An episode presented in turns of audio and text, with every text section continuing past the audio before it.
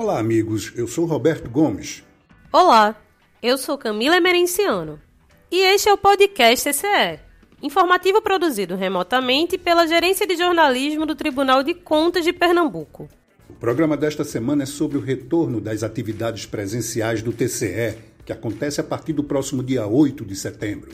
Nós destacamos as providências adotadas pelo tribunal para garantir a segurança no retorno dos servidores. Dentro, é claro, das normas de convívio adotadas com a pandemia. Quem vai falar sobre o assunto é o diretor do DAI, o Departamento de Administração e Infraestrutura, José Antônio Leite. Depois de quase seis meses de interrupção por conta da pandemia de Covid-19, as atividades presenciais do Tribunal de Contas de Pernambuco serão retomadas, a partir do próximo dia 8 de setembro. Como todos sabem, os servidores estavam em trabalho remoto desde o mês de março. O retorno, a partir do dia 8, vai acontecer de forma gradual, obedecendo uma série de medidas de proteção à saúde das pessoas. A principal diretriz do TCE, no entanto, continua sendo a priorização do trabalho à distância. As atividades presenciais serão em menor escala e de acordo com a necessidade de cada área. Importante destacar é que esse retorno vai se dar dentro de um novo normal, cujo destaque é a higienização e sanitização do prédio, além do distanciamento pessoal e o uso de máscaras e de álcool em gel. Vamos ouvir a entrevista de José Antônio Leite, diretor do Departamento de Administração e Infraestrutura. A primeira coisa que eu queria, entre outras coisas, que eu queria é, repassar é essa preocupação com o aspecto de limpeza. Né? Primeiro, a gente está tá contratando, está é, saindo hoje, né? inclusive hoje, nesse dia de hoje, na quarta-feira, um contrato com a empresa que vai ser responsável pela, pela sanitização dos edifícios. É, a empresa é eficaz, ela vai começar agora, na, já na próxima semana, a fazer a, a sanitização dos ambientes.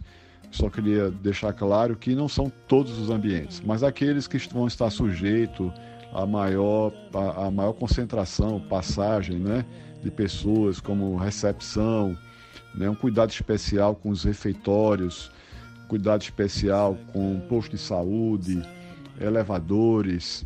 Então, esses pontos onde você pode ter uma, uma presença e um tráfego maior de pessoas, eles serão prioridades. A higienização das salas vai ser mais criteriosa. Além disso, o horário de trabalho será antecipado para evitar contato entre as pessoas nos locais. Então, as salas dos funcionários, ela não vai ser objeto de sanitização, mas, um, um, um, mas com relação à limpeza, vai ser uma limpeza mais criteriosa, com mais cuidado e algumas alterações no formato. Por exemplo, é, o pessoal vai se concentrar em fazer a limpeza das, das, salas logo cedo, não é? Todos esses locais em que vai ter alguém trabalhando, o nosso pessoal de limpeza vai atuar primeiro aí. Depois é que eles vão para as áreas onde de, de passagem, né? Como corredores, elevadores. Então tem essa, essa característica. Porque depois que os servidores estiverem trabalhando, o que a gente quer evitar é exatamente esse contato. José Antônio destacou também que o sistema de refrigeração do tribunal foi submetido a um rigoroso trabalho de manutenção, o que ampliou a capacidade de renovação do ar. É, a gente teve um cuidado muito grande, a gestão um cuidado muito grande com relação à refrigeração. Primeiro que houve um investimento grande para melhorar o desempenho dos equipamentos de ar-condicionado e a outra é de fazer com que o sistema pudesse dar a garantia de, da qualidade né, do ar.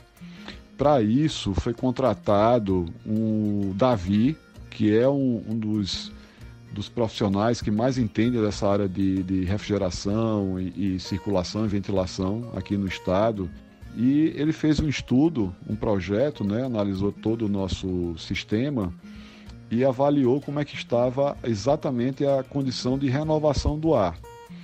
E é, a, na análise dele, o ar nosso, do jeito que estava, era renovado a cada 90 minutos. Então foram promovidas alterações no desempenho dos equipamentos e a gente vai ter uma renovação com, com 26, 26 minutos o que garante aí que dá a qualidade que, que é desejada. Na retomada das atividades presenciais, os servidores vão precisar seguir novos critérios para a utilização das copas e do refeitório. Como a gente já sabe, tanto a copa quanto o refeitório é um local onde você tem concentração de pessoas. É muito comum nas copas as pessoas quererem ir tomar um cafezinho e ter uma, uma rápida prosa, uma conversa. Esse tipo de situação a gente tem que evitar. Então, na verdade, é apenas um local para que possa ser, é, para que você possa se servir de um café ou a água e voltar para o seu ambiente de trabalho. É, não vai, não vai ser permitida é, qualquer tipo de consumo de, de refeição ou preparo de alimentação nas copas nossas. Não, apenas e exclusivamente para tomar café e a água e voltar para a sua sala de trabalho. O objetivo de, de, de, dessa, dessa medida é evitar exatamente a aglomeração de pessoas. Com relação ao refeitório, o diretor do DAE explica que a administração instalou um outro espaço no prédio anexo, o da antiga Compesa, que funcionará enquanto durar a pandemia. Com relação aos refeitórios, o nosso refeitório, que é utilizado pelo, pelos terceirizados, ele tem uma capacidade operacional com as regras de, de, de, distanciamento, essa capacidade operacional de uso simultâneo caiu bastante para um terço. Então, como a gente tinha necessidade de manter o atendimento, foi criado um refeitório de campanha, ou seja, um refeitório em que a gente pudesse, nesse período agora, adiante, a gente pudesse garantir o espaçamento entre as pessoas mas com a mesma qualidade dos serviços que são prestados. Então, o térreo lá do edifício da Compesa, todo o térreo, a gente criou lá um refeitório de campanha. E por hoje nós ficamos por aqui. Agradecemos a colaboração de José Antônio Leite, que deu detalhes sobre o protocolo de retomada das atividades presenciais do tribunal.